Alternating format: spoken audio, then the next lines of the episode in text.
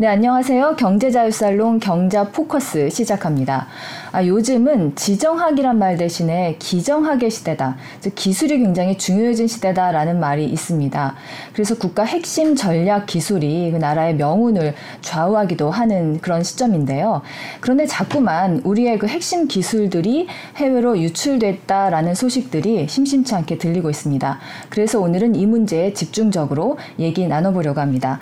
어, 오늘 이 자리에는 박성준 카이스트 문술미래전략대학원 교수님 오셨습니다.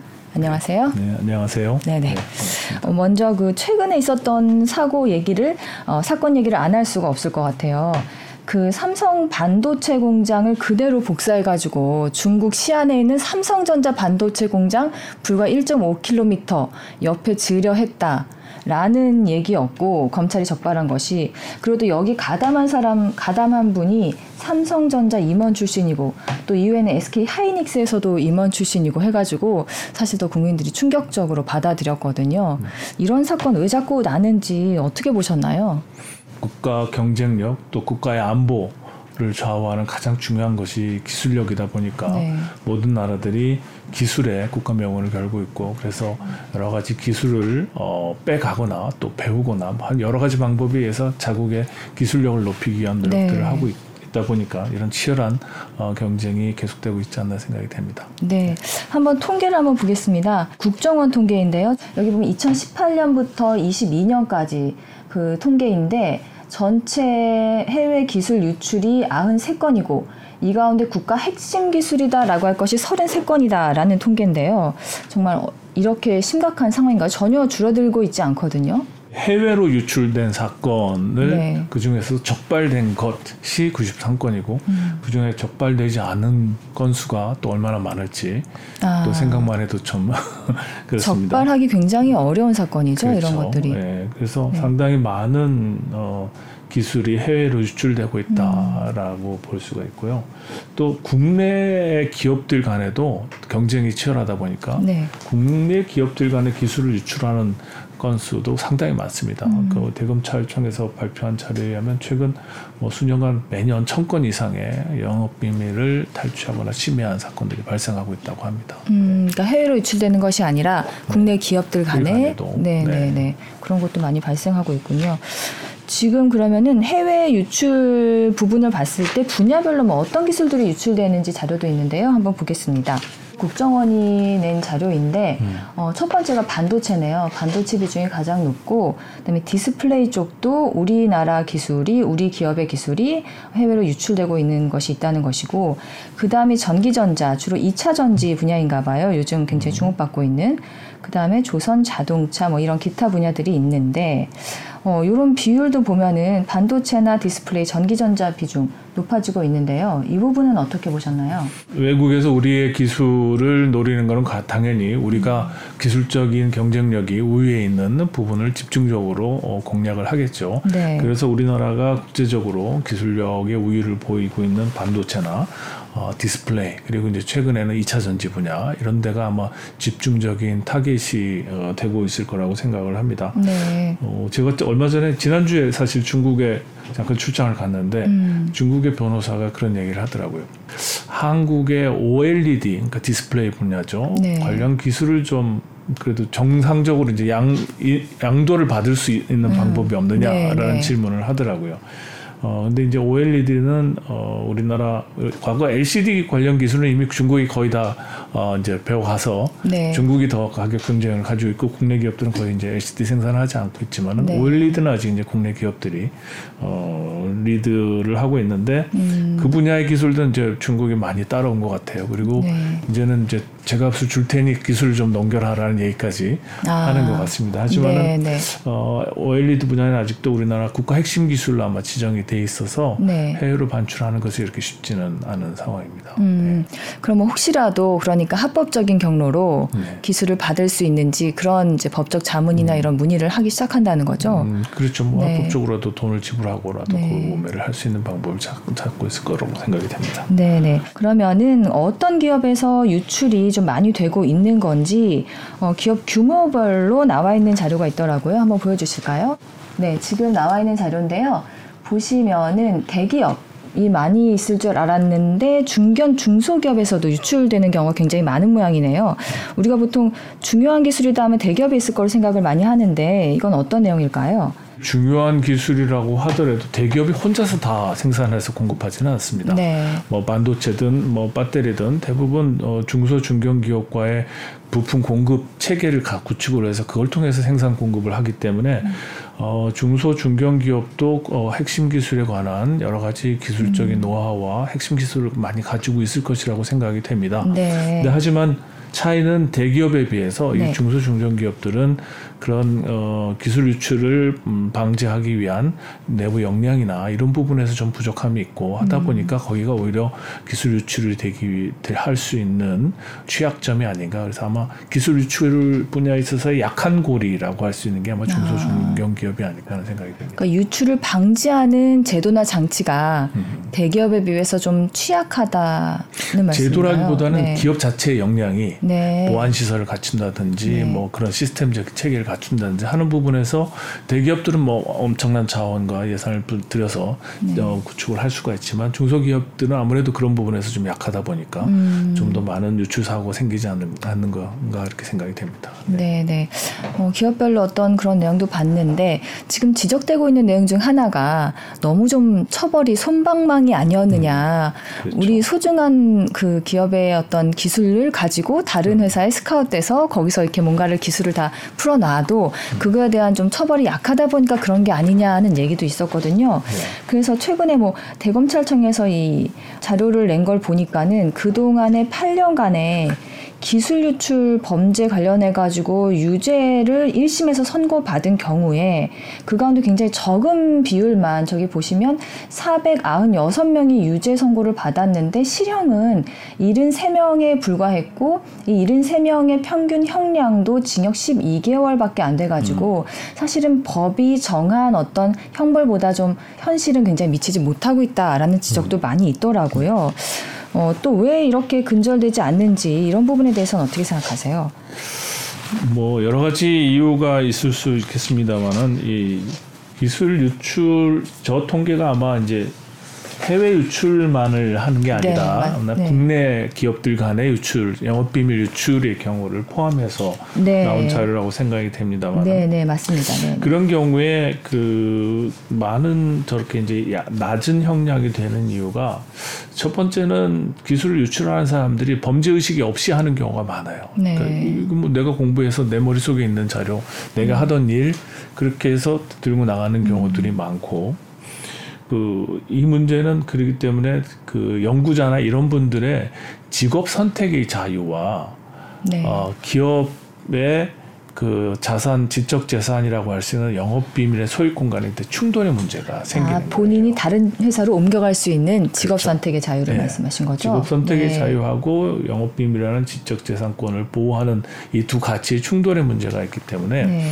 어, 실제 재판에 가서 보면은 연구자에 대한 처우나 이런 게 매우 열악한데 음. 그 연구자가 어, 개발하고 한 음, 지식이나 정보는 굉장히 가치가 있는 경우에 이런 경우에 이제 그 사람한테 그냥 계약이나 뭐에 해서 뭐 그 다른 회사를 못 가게 한다든지 영업 비밀을 유출할 음. 수 없게 할 의무만 부과를 하고 네. 그 사람에 대한 이제 제대로 된 보상이 안 이루어지는 경우에 때때로 법원에서 네. 그런 전직 금인지나 이런 거를 무효로 어, 규정을 이제 무효로 한다든지 영업 비밀 침해를 이제 적극적으로 인정을 안 한다든지 아. 형량도 좀 낮게 한다든지 네. 뭐 이런 이제 과거에 많은 사례들이 있었습니다. 네, 네. 근데 최근에는 이제 기업들도 이제 이런 어, 영업 비밀 보호에 대한 필요성도 이제 많이 인식을 하고 있고 음. 또 거기에 따른 음, 전원 전직 금지나 이런 조항을 줄 때는 일정한 보상을 제공하기도 하고 네.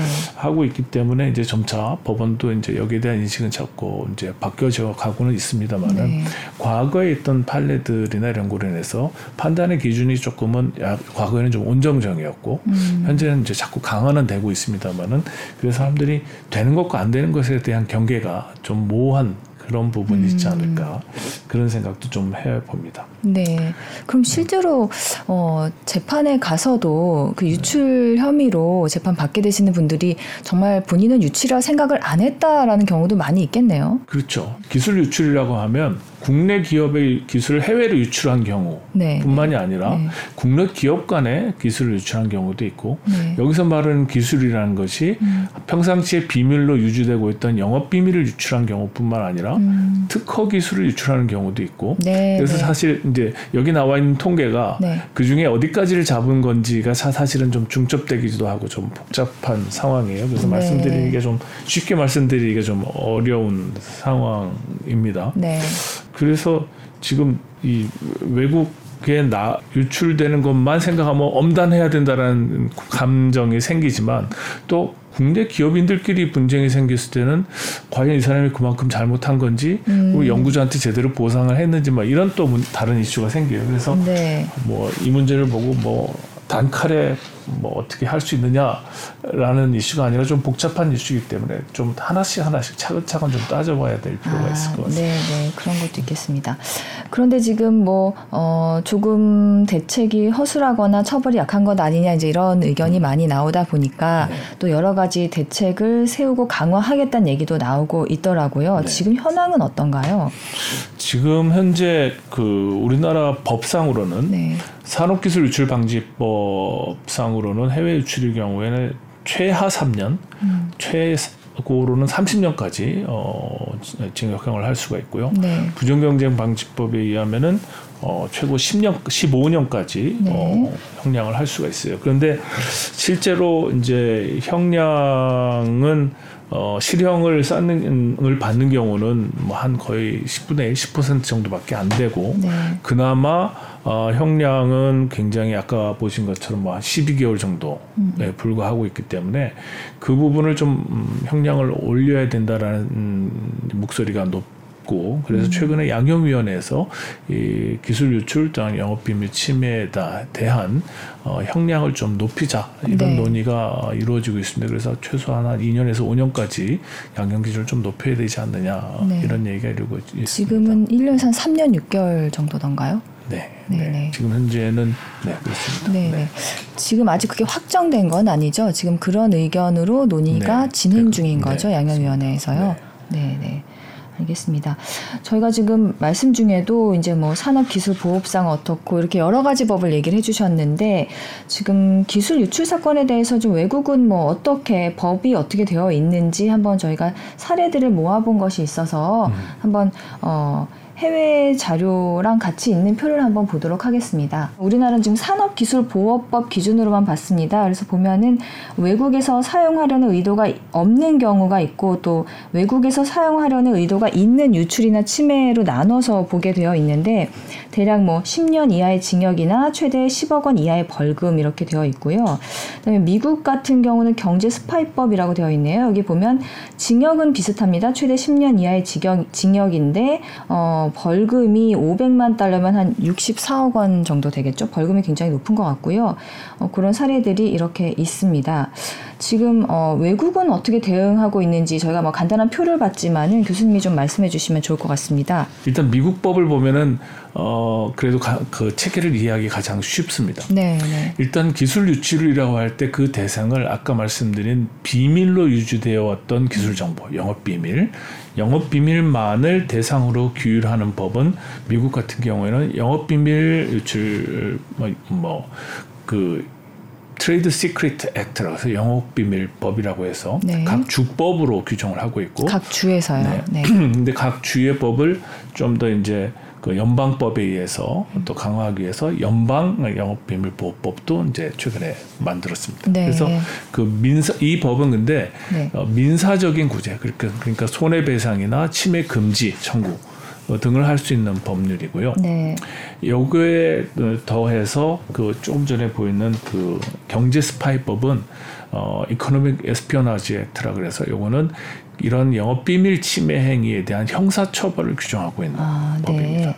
그러니까 지금 어 영업 비밀 보호법 또는 Economic Espionage법 다 영업 비밀 유출에 관한 법입니다. 네, 네. 하나는 민사적인 음. 법률, 음. 또 하나는 어, 형사적인 형사. 법률. 네. 그리고 형사적인 제재에 있어서는 해외로 갈 때는 15년과 벌금, 음. 국내에 있어서는 최대 10년과 벌금. 음. 여기까지는 아마 국내법하고 거의 비슷합니다. 네. 근데 어 기술을 유출해 가는 데 있어서는 영업 비밀만의 문제가 아니라 네. 다른 뭐 특허라든지 다른 기술들도 중요한 기술들이 많이 있죠. 그래서 이러한 중요한 기술이 어 우리가 원하지 않는 나라에 수출되는 것을 금지하기 위한 법을 미국 같은 경우에는 그 수출 통제법 그러니까 음.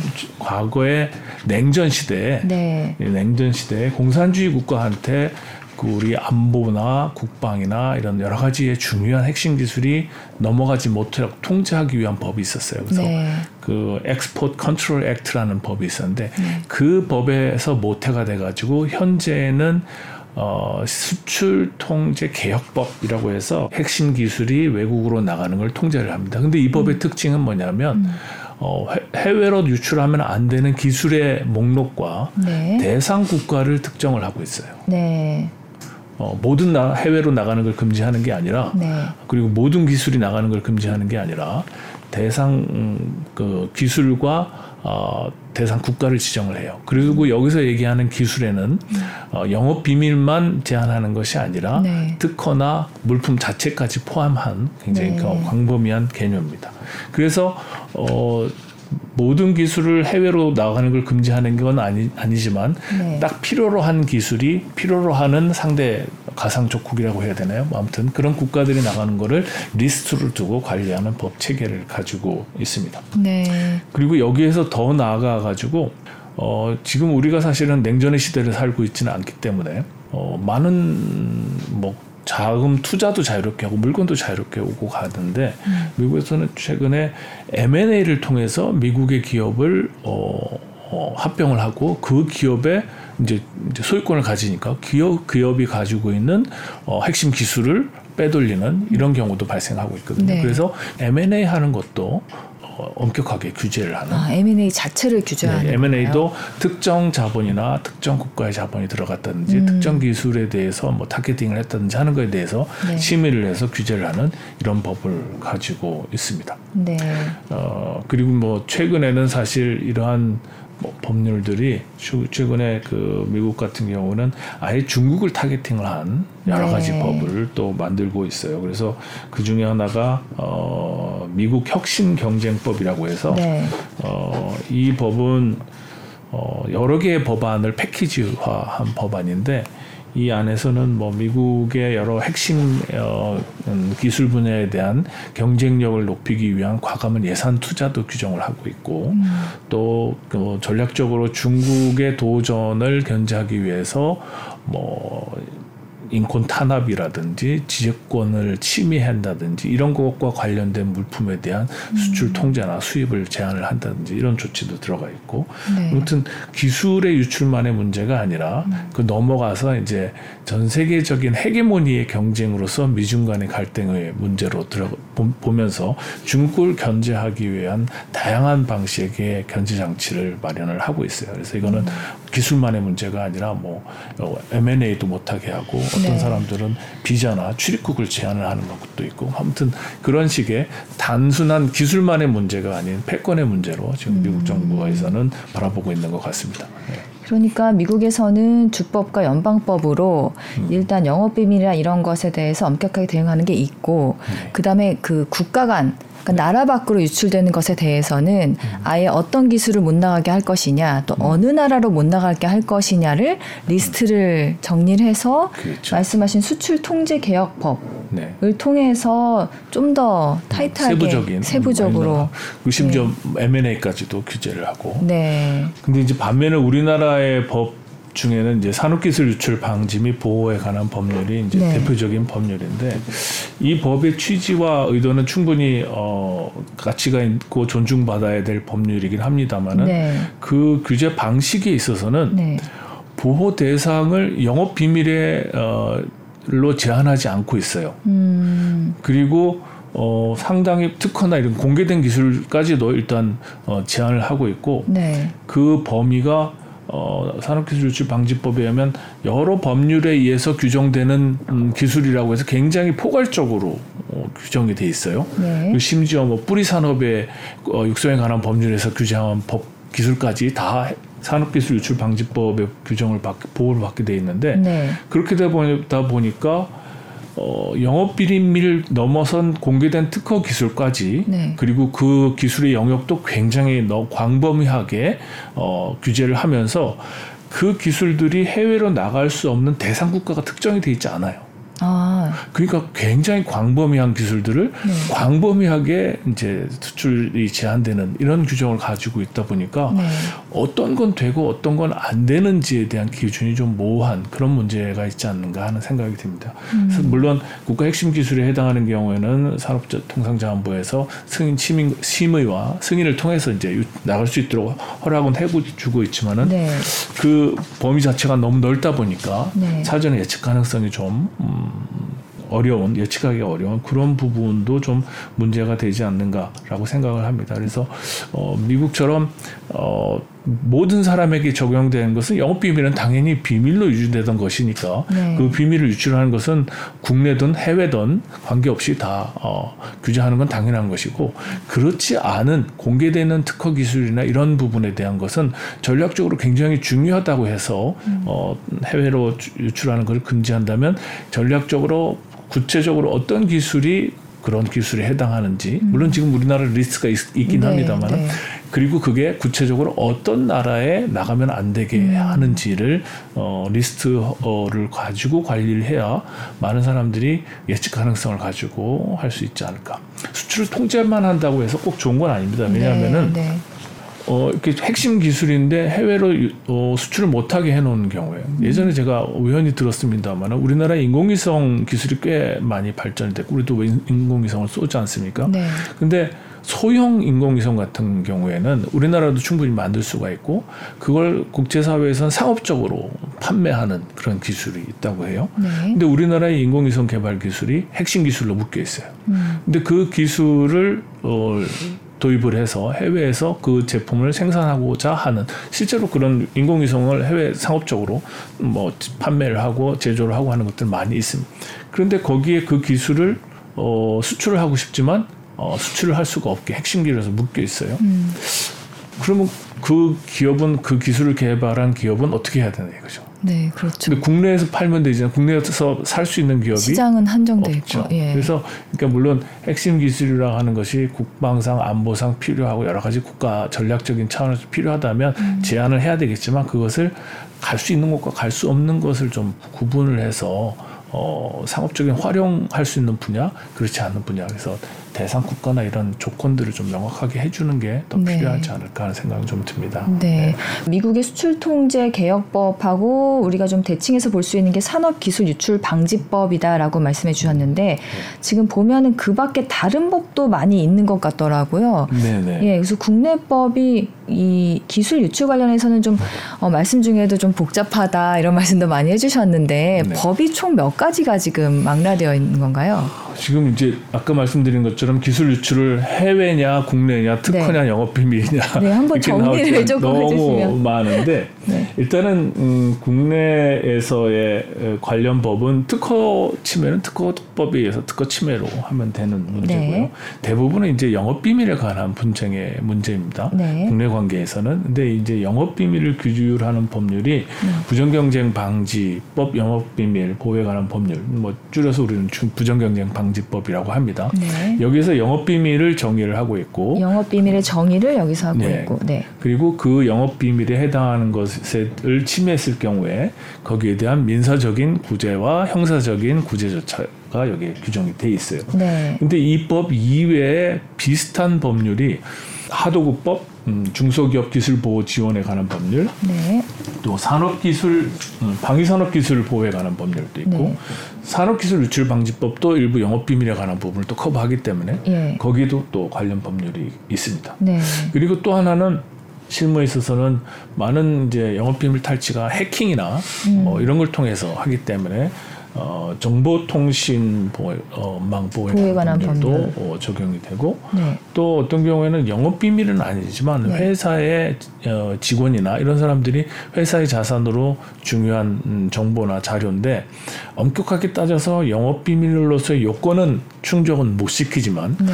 그래도 여전히 회사의 자산으로서 중요할 때 이거를 뭐 훔쳐간다든지 네, 뭐 그, 컴퓨터에 그, 야말로 훔쳐가는 그러면 이제 절도죄도 되고 네, 네. 또 이제 정보를 빼돌렸을 때는 영업 비밀 위반까지는 되지는 않지만 네. 어 배임죄라든지 네, 이런 네. 것이 적용이 또 될 수가 있어요. 그래서 네. 상당히 많은 법률이 지금 중첩돼 있고 음. 어 그러다 보니까 어 어떤 문제가 생기냐면은 그 법률마다의 어, 정의가 살짝 살짝 달라요.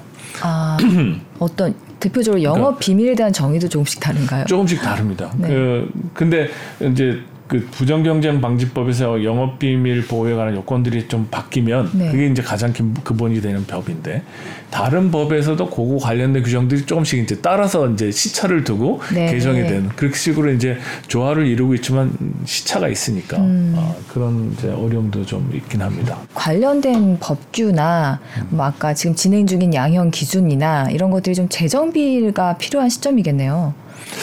그 그렇습니다. 사실은 네. 이렇게 많은 법률이 생겨나게 된 이유도 네. 원래는 이런 영업 비밀이나 기술 유출을 적극적으로 대응하기 위해서 여러 부처에서 이제 적극적인 어, 대책을 세우면서 만들어진 법률입니다.